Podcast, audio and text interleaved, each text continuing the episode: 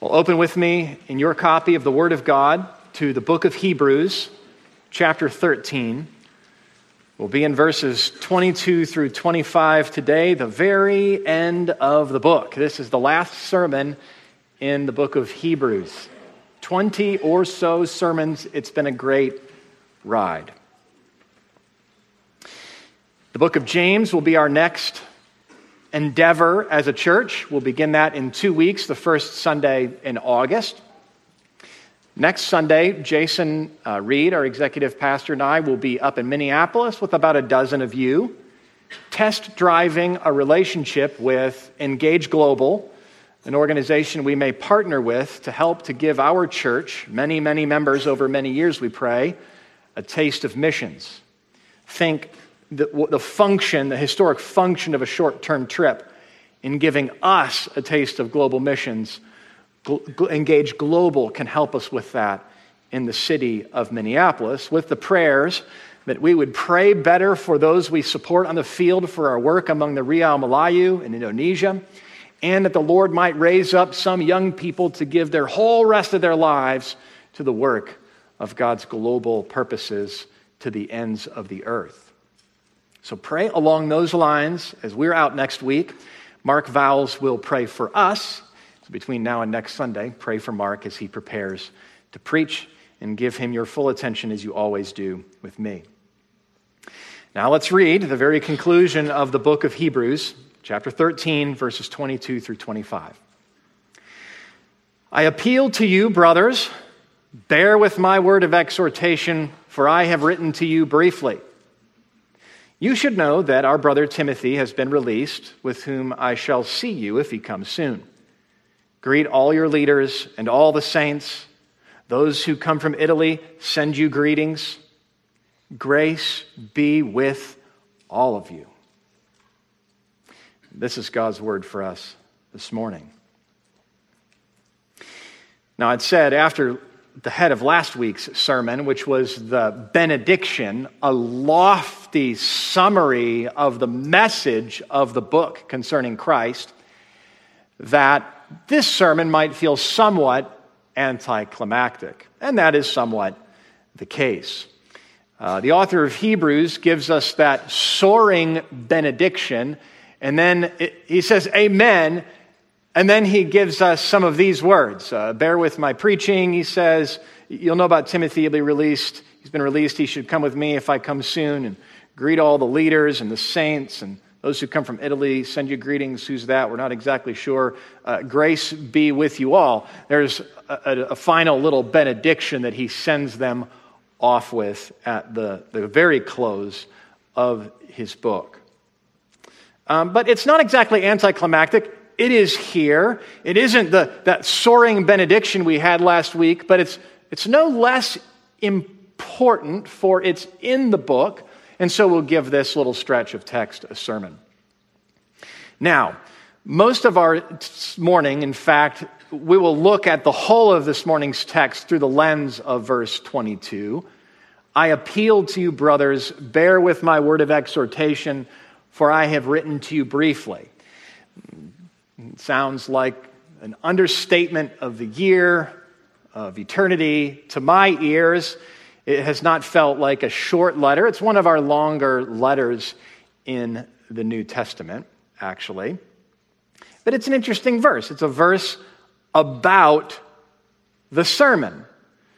Now, we've said that the book of Hebrews is a sermon, and I'll explain a little bit of that even as we go this morning. I've touched on it throughout the series.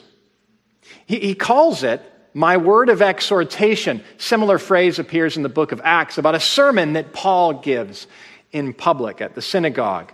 A word of exhortation is shorthand for sermon or homily or an exposition of the word of God. The kind of thing that we do on Sunday mornings. I just think it's kind of funny that you know, we have verses to preachers like preach the word in season and out of season. Go get it done and stay about it.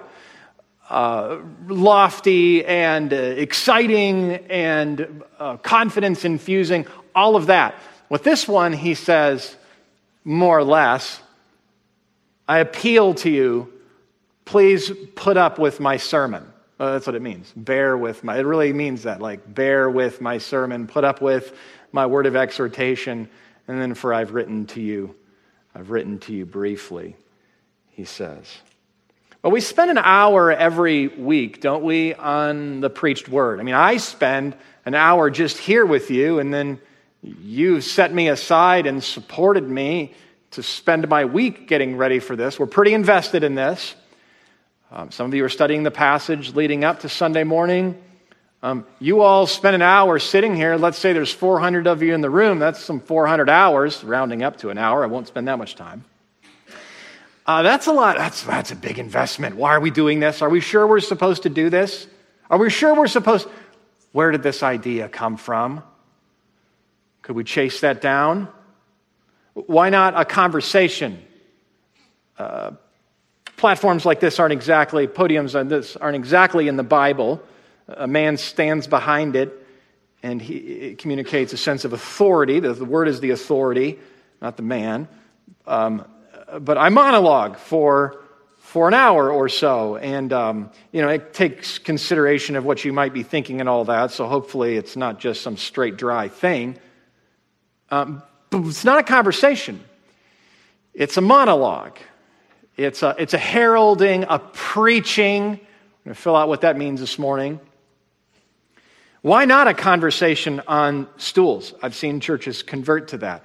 Why not video? I mean, I'm okay, right? But like, come on, there are better preachers, so why not a video of a preacher?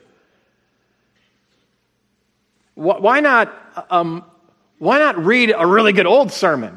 We've had some 2,000 years since Jesus was here. It's a lot of time to accumulate some great sermons. Why are we paying the guy to write new ones? Why don't we just have him read some Charles Spurgeon? Plenty of Spurgeon we could read. Or, like, forget preaching and the whole monologue thing itself. I mean, God gave us the Bible, and there's a whole lot of Bible, so why don't we just spend an hour reading the Word of God? What could be better than just reading the Word of God? Where did we get this idea about preaching? Well, from Scripture. Ezra stands on a box when they rediscover the law and he reads the word and gives a sense of its meaning, and those who heard were in awe. The prophets expounded Scripture, preached the word. Even reading it and giving a sense of its meaning was enough to stir the hearers when they understood that they were hearing the word of God preached and explained. The Apostle Paul preaches. We watch it happen in the book of Acts. Jesus preached. Uh, the Apostle Paul exhorts Timothy in Scripture to show himself a workman approved, to preach the word in season and out of season, to give himself to exhortation and teaching, in addition to the reading of Scripture. So there's the public reading of Scripture, but then there's the, the preaching of it and the teaching of it. So you need more than the Bible, church. In other words, God, in his wisdom and his kindness, and we must say in his wisdom and his kindness, I must say that because I'm a mere mortal and man, has given us teachers so that we might not just understand the word, but have it put on us and over us and heralded before us every Lord's day. That's his plan. But do we have an example in the Bible of a sermon in the context of church on the Lord's Day? Many of the sermons that we have are abbreviated sermons that were given in public, often evangelistic. In Athens, for example, in Acts 17, and there are others. But do we have an example of like a Sunday morning sermon? And, well, there's some flexibility as to what it can sound like and how they go, but yes, we do have an example, and it's the book. It's the book of Hebrews. As I said, he calls it my word of exhortation. He calls it a sermon, and I'll, I'll repeat some things you've heard, reasons why we call it a sermon a little later in, in the sermon. Well, this morning's sermon is like an unusual opportunity. It's a sermon on a sermon. And in a way, it will feel anticlimactic. If last week's sermon on the benediction was a heralding and a preaching of the message of the book concerning the high priestly work of Jesus, this morning's sermon will be taking a look at the methodology and the understanding of what he's doing in preaching through the book of Hebrews so that we might understand what we're doing on the Lord's day in hearing and in preaching the word of God. A good opportunity, a rare opportunity to, to preach on preaching, if you will. But not just a sermon on the mechanics of it, because remember, this is God's gift of grace to us, the means whereby He keeps us until the end. So, even the work of preaching and the way about preaching that He prescribes should redound to His great, glorious praise. So, this is a passage that helps us let Scripture shape our perspective on preaching. I mean, why does he have this little verse here? I appeal to you, brothers, bear with my word of exhortation. A little insecurity, the preacher at the end of his sermon, like, sorry, I know that was no good. I mean, sometimes I feel like saying that. I get in the car and drive home, and it all comes together. Or something that was sitting right there I couldn't see because I was focusing on these things all week. Or in my small group, I love going to small group and we edify each other as members, me as a member, and their insights are so wonderful and appropriate. I often wish I had them for you. And so there are conversations that I have during the week to help me, but, but it's only appropriate for you to pick up where I and we leave off in the sermon to apply these things in more detailed ways as you'll see. My point is just that sometimes the sermon's over and the preacher wishes he did a little better job for you. Is that what he says this here for? Sorry, guys, um, but thanks for reading to the end. Um, he, hear what I'm saying, okay? I don't think that's it. Uh, is it self deprecating? Uh, like a light word at the end, you know, for I've written to you briefly, haha. Uh, I don't think that's it. It seems to me that he's assuming attention span here. It takes about an hour to read the book of Hebrews. He wrote it to be read out loud. And I assume his hearers had the attention span for, for that. Is it so that he would gain their hearing and keep their hearing there at the very end? I, I think that's the case. At the end, he says, I appeal to you, brothers, bear with my word of exhortation. To the extent that this was hard, thank you and bear with it. Keep it. Remember these things. For I've written to you briefly. What I've written to you, I've written to you what I needed to write. Uh, this was all important. Uh, not more than what's needed, but not less than what's needed. I think that's part of what he's doing. He's gaining a pastoral hearing and keeping a hearing here at the end of his sermon. And really, the sermon part is largely over, and he's converted to a traditional parting greeting, but you know what I mean. Could it also be that he's trying to shape the perspective of his hearers on what preaching is, how preaching works, and what's expected of them and him? And I think yes. He's pastoring them even at the end about what preaching is. And he's highlighting its importance and the importance of listening well and the importance of working at listening well, even putting up with a sermon from time to time, on what it is by using that word exhortation, even the word my there, interesting. And I've written to you briefly what I needed to give you, he says, in other words. I think that's the case. And so that's the justification for giving a morning like this to considering how this book and that verse can shape our perspective on what preaching is to make me a better preacher and to make all of us better hearers and responders to God's word. What it is, how it works, why we need it, what to expect from ourselves and from a preacher, even what to expect from God. Now, I know y'all, and I could probably say this to any group of uh, sermon hearers, but I know my hearers too. And some of you, some of you need to raise your expectations on the Sunday sermon. Um, now, I hope to meet them if they're raised biblically, but you need to raise your expectations. Your expectation is that it will eventually be over. Okay, so, you know, when you're a pastor and you like went to Bible college and then seminary and you've made pastor friends, your Facebook feed looks a little different sometimes. And sometimes it's encouraging, sometimes not so much, and sometimes there's a meme, a, preacher meme. This morning, a gift from heaven through my Facebook feed for you and me. Um, a little picture of you know, the little boy speaking to the preacher with dad and mom. And the boy says to the preacher, Wow, preacher, great sermon this morning. When you were done, my dad said, Hallelujah. I thought, that's exactly what I'm like. That's a great joke for this morning because I'm trying to say that. Uh, I've preached some hallelujah sermons. Amen. Okay. So you can give them to me in the middle of the sermon and I'll know we're okay, but maybe I'll be encouraged to keep going. So you'll have to decide whether you want to do that to me and tell either of your friends or not. Now, so sermons require some work, which we'll see on, on both sides. Some of you need to raise your expectations. There is more that God has for you in a sermon than you might be showing up on Sunday morning expecting. And that's going to shape how you pray that's going to shape how earnestly you get to sleep.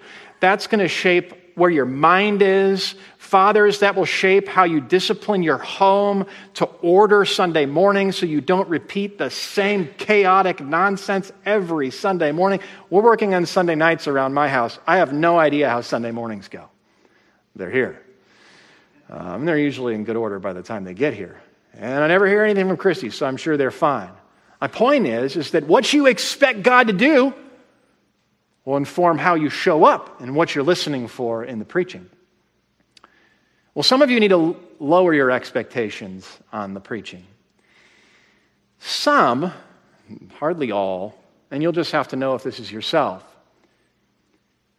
think that preaching is supposed to accomplish single handedly all that God would have for you spiritually. And so, if you're having trouble in your marriage, or you're having trouble with motivation, or this sin, or that, or just spiritual apathy and disinterest, the first place you look is, well, that spiritual thing you do for an hour. I mean, you're giving it a whole hour a week. Well, you're counting on the sermon to bear a burden for as much as it's supposed to carry that it is not supposed to carry. You're supposed to carry some things out. So, you'll need to calibrate your expectations for the preached word accordingly. And there's plenty of here for us to chew on this morning. Now, a few qualifications. I'm not going to say everything about preaching I could say, there's plenty to say. Next week, if I were to preach the same sermon, I might want to highlight some different things.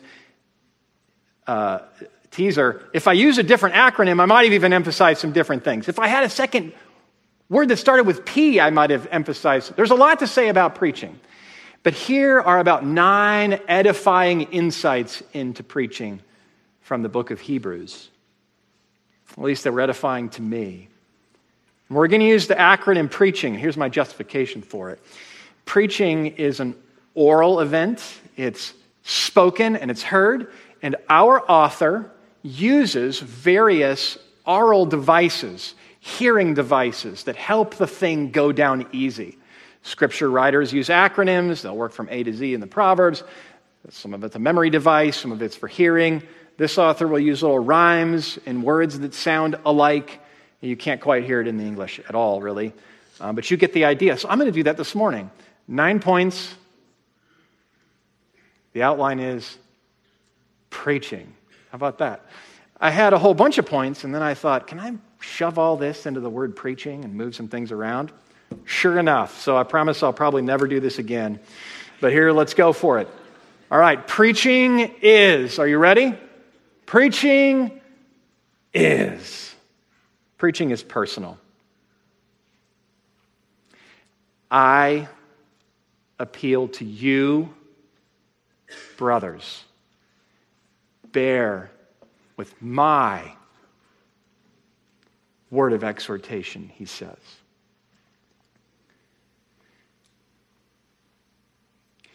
Preaching is not a detached, distant, or dusty exercise. It is deeply personal. Now, it's impossible for me to know all of you to the same extent or in the same way, but I know our church. And every preacher's temperament and disposition is different. Uh, one preacher won't know you at all, and you'll be like, He knows me. Well, every time he walks into a room, everyone feels like he knows him. Sometimes it's just that way. Another preacher may feel more austere. And some of that's just how God makes people. But I'm telling you, this is not for me a detached or distant exercise. But this preacher, as that preacher did, pours himself into the word in order to pour himself out for you. Not another church, not audio on the internet, not the printout of the sermon that I put in my file. It's kind of nice to see the stack of sermons get taller, you know, like God's work is invisible, but it's kind of nice to see it kind of. there was a time when I, I, I did focus on helping this material kind of make it out the other side of the sermon, and I tidy up my notes and I leave it behind. But you are my letter, as Paul said. This is a deeply personal work, and I want you to know that from me, just as this author wanted his hearers to know that from him. It's personal for the preacher. In, in this case, it was his word, not someone else's. So here's how I hear that um, there's no place for plagiarism. Um, we use commentaries and helps and models, and that's fine. Um, I've usually got a few footnotes, two or three in a sermon, maybe, where that idea came from, just in case I ever publish anything and uh, need to chase it down or remember that that image came from somewhere. But a real sermon is the preacher's own work, and it takes a lot of time to do it. And that's why Timothy was here in this last year getting reps and reps and reps, and why I've been other places before moving here getting reps and reps and reps. It's the preacher's work. He may get helped, but plagiarism is not an option. It's personal for him. It also, this does rule out impersonation. Now, they say, you know, don't listen to one preacher. This is in preacher school. Don't listen to one preacher or even two. Listen to five, or you'll start sounding like the one you like the most. It's just what happens. If you were to listen to Larry Dyer, who I grew up under, my first real close relationship with a preacher. There's a little bit of Larry Dyer in my preaching. There's a little bit of a handful of other preachers in my preaching. Probably a lot of Ryan Kelly, where I came from, to hear. Now, for me, Laren Heath is not Larry Dyer, is not Bill Cook, is not Ryan Kelly. Sat under hundreds and hundreds and hundreds of each of those men's preaching. And for you, Jim Connolly is not Danny Brooks, it's not Trent Hunter. then it takes some gear shifting and a resetting of the palate when there's a new preacher, and that'll happen one day here, too, um, many years from now, Lord willing. And for all of us, Trent Hunter is not Jason Reed, is not Dan Kruver, is not Mark Vowles next week, is not Matt Jackson. And uh, that's a good thing. I see that as a good thing. I want different kinds of preachers in front of you as I'm responsible for this sacred desk. I want you hearing different, different voices, and that's good for us. And uh, each man is his own man. And each man gives himself to you with his word of exhortation. There's a little story of famous preachers, story of Tim Keller getting asked, How come he's not passionate like John Piper? And you think, Oh, that's a good question, isn't it? How come he isn't? Pa-? Hey, Keller's got his strengths, Piper has his strengths. Don't mix those guys or you'll mess it all up. Um, you get the idea. So it is with your average preachers like me. Well, it's personal for the preacher, it's also personal for the hearers. I appeal to you, brothers. Brothers. He's going to say to them throughout the book of Hebrews, he uses the word we 53 times. He's speaking to them in relationship, and they're receiving it as personal for them. he has prepared his sermon with them in mind and with them in his heart. He understands their history and even recounts it out loud in chapter 10 about how their property was plundered and how they did at faring through all of that. He knows the history, he knows their maturity, and he calls them immature in chapter 5 and says they're dull of hearing and they need to move on from the elementary things. He says, These things are hard for me to explain because you're dull of hearing. He's talking straight with them, which he apparently has earned the ability to do. He has authority to do. But he also knows that they're not also immature, for he speaks to them about their love for one another that he has seen as a reason why he has great confidence in them. Which is to say, excuse me, his hearers are different. He has different kinds of hearers, and he's tailored his sermon to consider the different kinds of hearers. So the warnings, which are repeated and escalate in Hebrews, are for all of us in different ways. For the one who is drifting, be warned about drifting.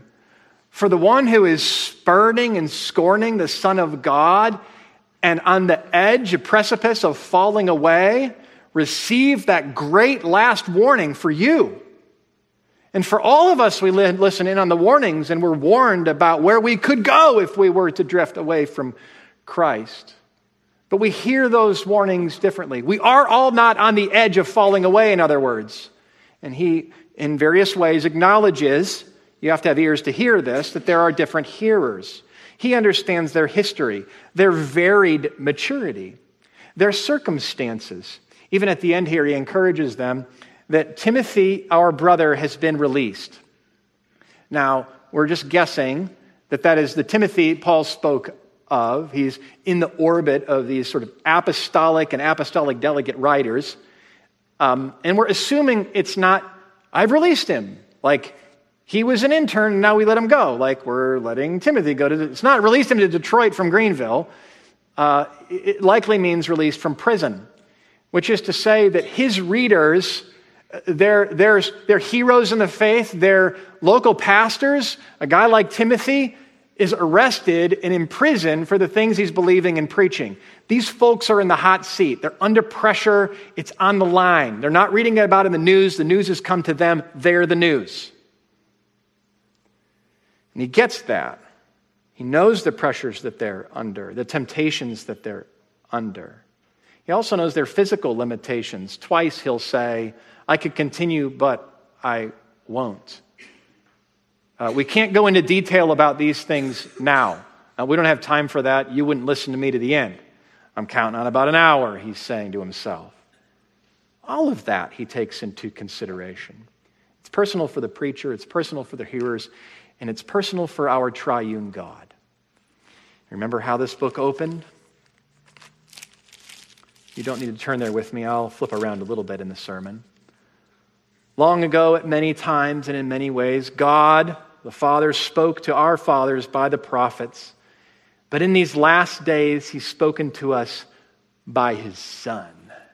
The Son is the very revelation of God, the better message than what angels ever brought, the thing they were always pointing to. Whom he appointed heir of all things, through whom he created the world. He's the radiance of the glory of God and the exact imprint of his nature in chapter 2. Therefore, we must pay closer attention to what we've heard, lest we drift away from it.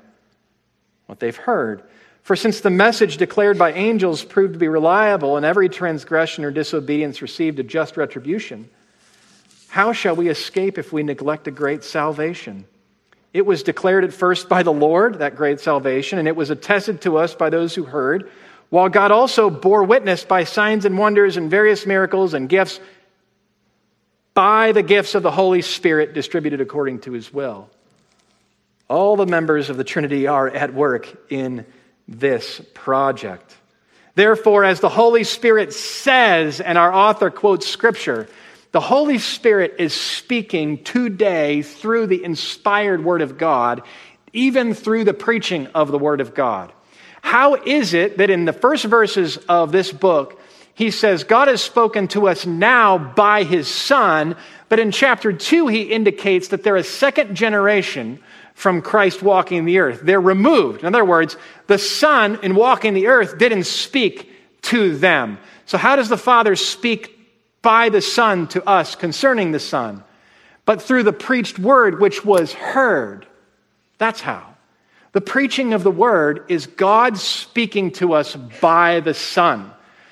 The preaching of the word, inspired by the Holy Spirit, is the Father speaking to his people by his Son concerning his Son. It's personal for our triune God. This event on the Lord's Day, this hour we spend together under the Word, is a very personal hour for you, for me, most importantly, for all of us. It is a personal encounter by invitation of and with the living God. That's what preaching is. It's deeply personal. God up close and personal in the preached word. And how can that be good for sinners? Because preaching is not just giving rules, it's not just for learning, it's not just for living. Like, this is a manual for how to live. Follow it. Well, kind of yes. And yes, follow it. But not in the main. Preaching is personal and preaching is redemptive. And oh, this word is doing a lot of work for us. How I wish the word preaching were longer. But I picked the word, right? That's my exhortation to you in this form. It's redemptive. Preaching focuses on, is fueled by, and heralds the person and the work of Jesus Christ in order to save sustain, and sanctify the people of God. Preaching heralds the person and work of Jesus Christ, his death and resurrection, and his ascension, the whole bit, in order to save, sanctify, and sustain his people to the end. In other words, the goal of Scripture is immediately connected to the goal of preaching. The goal of preaching flows from the goal of Scripture. The goal of Scripture is it is a book centered on Jesus, holding out salvation for all those who will call on the name of the Lord. And so preaching is a mechanism by which that gets to you.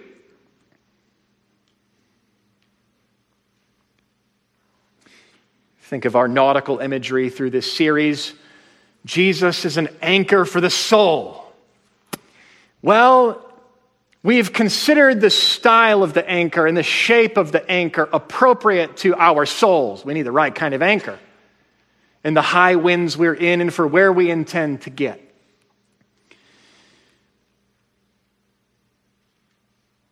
But the anchor's got to get connected to the boat, right? So you can drop anchor, and if it's not connected, uh, preaching is like where it connects.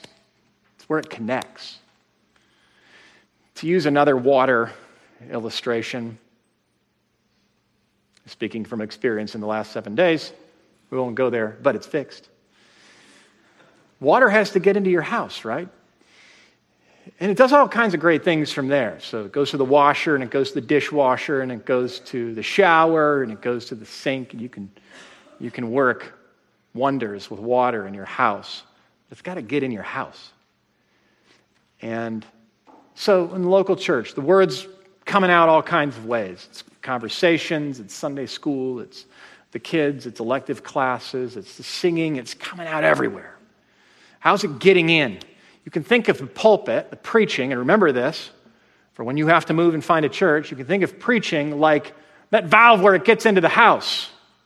And that thing better be secure and strong, it better work, and there better not be a break lest it damage the house or over time erode the very foundations and the whole thing comes down, even though you still got water coming. There better not be anything else getting in the water. No, this book and so preaching that flows from it, and all the word ministry that is downstream, to mix water metaphors again, you're welcome. Downstream from the preaching goes through the preached word. This pulpit here. And all of that is oriented around and flowing from a heralding of the good news of Jesus' person and work to save, sustain, and sanctify his church. And so the author of Hebrews has held out the word that we might hear the word of Christ. He's called us to trust by faith in the person and work of Christ, to hold fast to our confession of our hope in Christ, to go to Christ for help that we need as we follow Christ, and to look to Christ, the author and perfecter of our faith in Him. How about that? All of that the author has done for us. It's personal, it's redemptive, it's expositional. It's expositional. It's not just an encounter with a preacher talking about God and about Jesus. My authority and our authority in the preaching is derivative of the Word of God. And so this author starts out quoting Scripture and explaining Scripture and making arguments from Scripture and applying Scripture. All of that. In fact, it's a bit hard to detect, but the book of Hebrews is itself an exposition of a single verse. A little unconventional for how we go about it week to week here, but nevertheless, the whole of the book of Hebrews is an exposition of Psalm 110. The Lord has sworn and will not change his mind. You are a priest forever after the order of Melchizedek. And the one to whom he's speaking, which is the Son, the Lord says to my Lord in the first verse of Psalm 110, which he opens his book with, the book of Hebrews, sit at my right hand until I make your enemies your footstool. The book of Hebrews is about where Jesus is at the Father's right hand and how he got there how that's good for us, and what he's doing there right now. And that's unique to the book of Hebrews. That's its message. And the, every chapter of the book of Hebrews will quote or allude to Psalm 110, verse 4. It's an exposition of that Bible verse. And yet, every chapter and every movement, he's pulling in the rest of the story to fill it out and show you how Jesus' high priestly work and his now enthronement at the Father's right hand is all that the scriptures were looking forward to. And he draws on all the scriptures to show us all that that means. It's amazing. And it's beautiful. And it was a lot of work, the preacher can say. A better sermon than the ones that I give you for sure. The man knew the scriptures. It's redemptive, it's expositional. It's not a reading, it's not a literary event, but a listening event, which is to say, it's also fourth, aural. A U R A L. I think they're called homophones, two words that sound alike. Oral, having to do with speaking in the mouth, and aural, having to do with the ear. I needed an A, so A. But both, okay? Got it? So I put a slash oral and we'd be, we'd be good. Uh, but, but I could say Preaching is for hearing, it's to be heard. Now you say, Trent, he said, For I've written to you briefly. Yeah, well, that's the only time he said anything about written, unless he's quoting scripture, and the scripture says, For I've written. If you, if you read through a normal New Testament letter, you'll see a quote of the Old Testament says, For it is written. But in this book of Hebrews, which is a sermon, he always says, the Holy Spirit says, For it has been said, for it says. This book is filled with the speaking and listening and hearing imagery, even what we've read a few moments ago. We must pay much closer attention to what we have heard, and so they are hearing uh, the preacher bear witness to Jesus in the course of this sermon. It's an oral event, and that affects how the sermon is composed you don't hear me saying moreover in the sermon because I never say moreover. Now, if I said that in the halls a bunch, I might say it here. Furthermore, you're not going to hear that. That's not how I talk. This is how I talk. This isn't sort of preacher talking about God voice. This isn't wrote a paper for Bible school voice. This is wrote a sermon for you voice. That's what it is. It affects how it's composed, even how it's delivered. And I've worked over the years and messing with my notes to help me be a better preacher for the ear and pray that I would continue making progress. It's a reason why we don't do a whole lot with the screens. Some are like, I need all the points on my screens. And I literally would have said, you know, I'll get rid of them before I give you more on my screens. The point is, this is a crutch for me. I start clicking through points. All I got to do is like do 15 little sermonettes. It's like click through subpoints. You don't need all the points. You need the whole thing thrown at you, preached at you, right? You've got the Bible right in front of you. You want more of it? Go read the passage. You can listen to the sermon afterward. That's why note taking is fine, but I would recommend note taking to help yourself hear, not because the real work is done as you study later. Now, it's good to go study later, but let that be a follow up and supplementary to the event of listening. And don't compromise your listening in order that you can transcribe the sermon to study later. You're misunderstanding. God's goal, God's design for you is not to study in the middle of the week, mainly, and then the sermon helps you go do that. God's goal for you, designed for you, is for you to hear a sermon. And here it is. So take some notes, let it help you listen, let it help you meditate. And uh, we do put them on the internet so you can listen again. Not shaming note takers, not at all. Just understand what notes are for. And maybe that'll put some of you at ease if you like feel you need to take a lot of notes. It's okay. And that's why we use the screen this way. These are headers, not material. I don't use the screen to give you material. I use it to give you headers just to break the, break the thing down, which can help. So, hearing, it's an hearing experience. And we hear it, but we don't hear it alone. It's also congregational. It's congregational. He says, Greet all your leaders and all the saints. This is a local church. A local church, probably in Rome.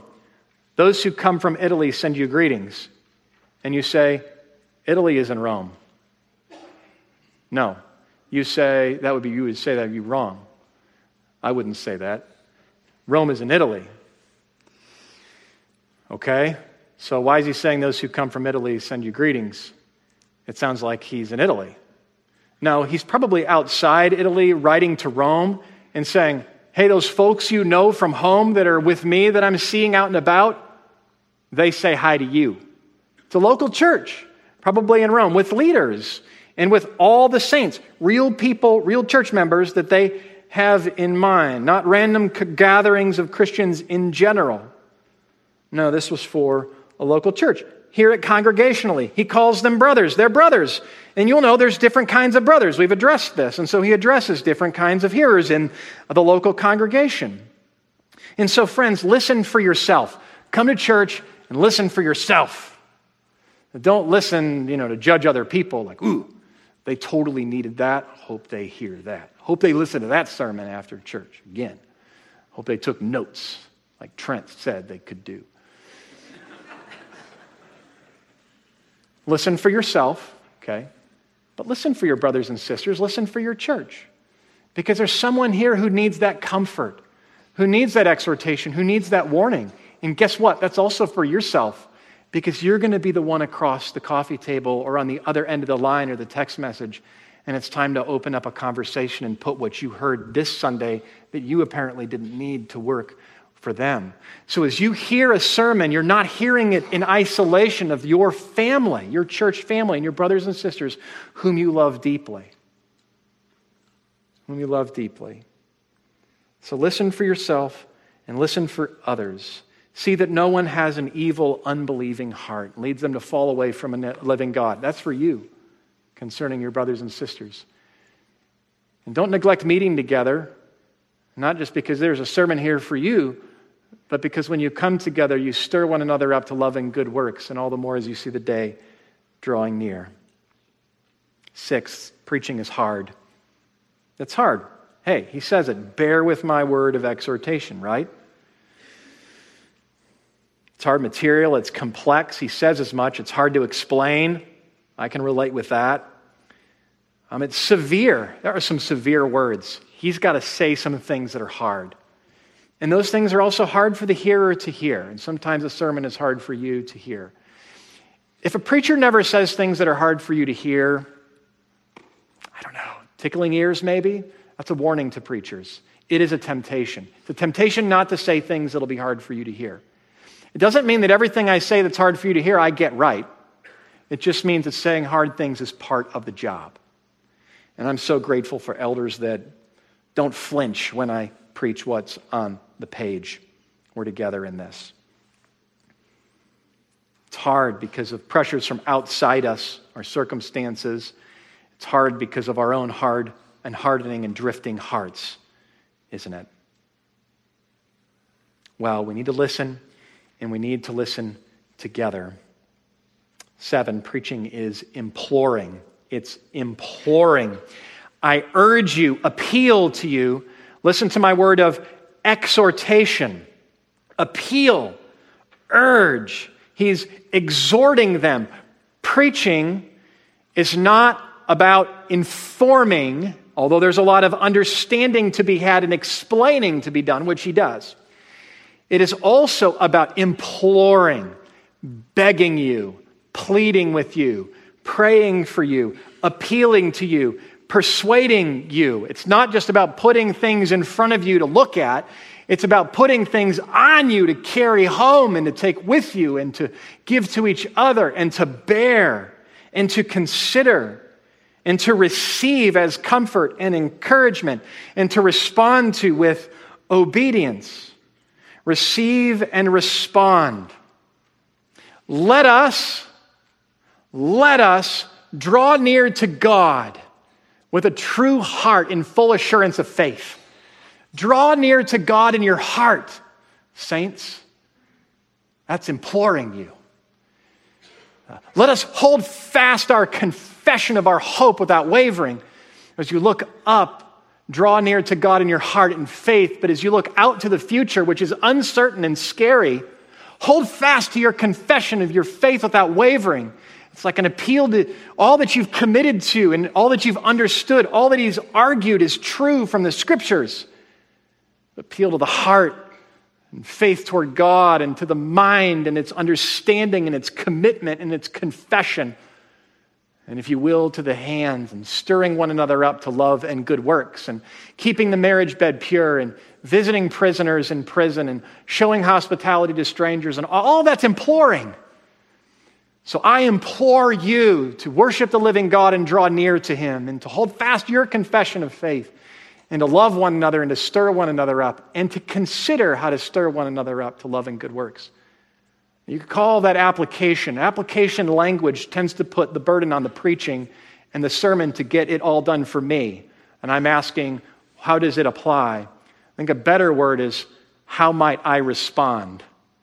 How would God have me respond? And if you listen with that question, I'm giving you all kinds of stuff through a sermon. And you can connect those dots even on your own. And in the details, consider that he tells you to consider how to stir one another up to love and good works. In other words, the whole burden of your whole Christian life and all that you're to do, the preacher fully expects you can figure out on your own better than I can. And I fully expect that you can as well. So I'll appeal to you, Lord's Day in and out to draw near to God and to hold fast your confession of truth in Christ and to stir one another up to love and to good works and to be faithful to your wives and to all the rest. Preaching is imploring. Preaching, eighth, is neat. It's complex, but it's not chaotic. It's not a mess. There is order and coherence should be to a sermon. This very author has given us his central argument when he said in chapter 8, the point in what we're saying is this. See, he put it, he said, My point. Here's my point. We have such a high priest, one who is seated at the right hand of the throne of the majesty on high, a minister in the holy places, in the true tent that the Lord set up, not man he has carefully arranged his material, bookending in chapter 4 and in chapter 10 his argument concerning the high priesthood of Jesus. The high priesthood, where he tells us how Jesus got there and what he is doing there for us. He's told us on both sides to draw near to God, to go to help him for help as our sympathetic high priest. And there's a way in and there's a way out, a careful structure to this book. And a central argument that goes along these lines do not fall away, for that would be very foolish for you given the great salvation that God has given. And that would also be fatal for you, for there is no salvation apart from the sacrifice of Christ. That's it in Hebrews. Anchor yourself to that, and you will make it all the way home. Preaching is imploring and it is neat. There's a central argument here and a careful arrangement, even a consideration of the amount of material. He says he wrote briefly, and friends, I'm almost done. One more point. Preaching is grace. Grace be with you all. That's how he sends them out. And preaching is grace for you. Grace for you, not from me. Grace for all of us from heaven. Grace to go all the way home with us, which we need, which I need and grace to get us all the way home through this, unshake, this shakable kingdom with all of its trouble, all the way home to that heavenly city, that better country that we have been seeking with that great cloud of witnesses that ever surrounds us. Grace from the Father, grace from the Son, and grace from the Holy Spirit for you. Let's pray. Well, Father, we I thank you for this example sermon. And we thank you for this book of Hebrews and for its stern and repeated warning. It seems to get louder and louder for us not to fall away. And that you've worked in us to see how foolish that would be to leave him and how fatal that would be to leave him. May He be for us an anchor for our souls, an anchor for our church. And would you keep us faithful not only to Jesus, but to this means of grace that you have given to us by which we stay close with Him, the preached word. In Christ's name we pray. Amen.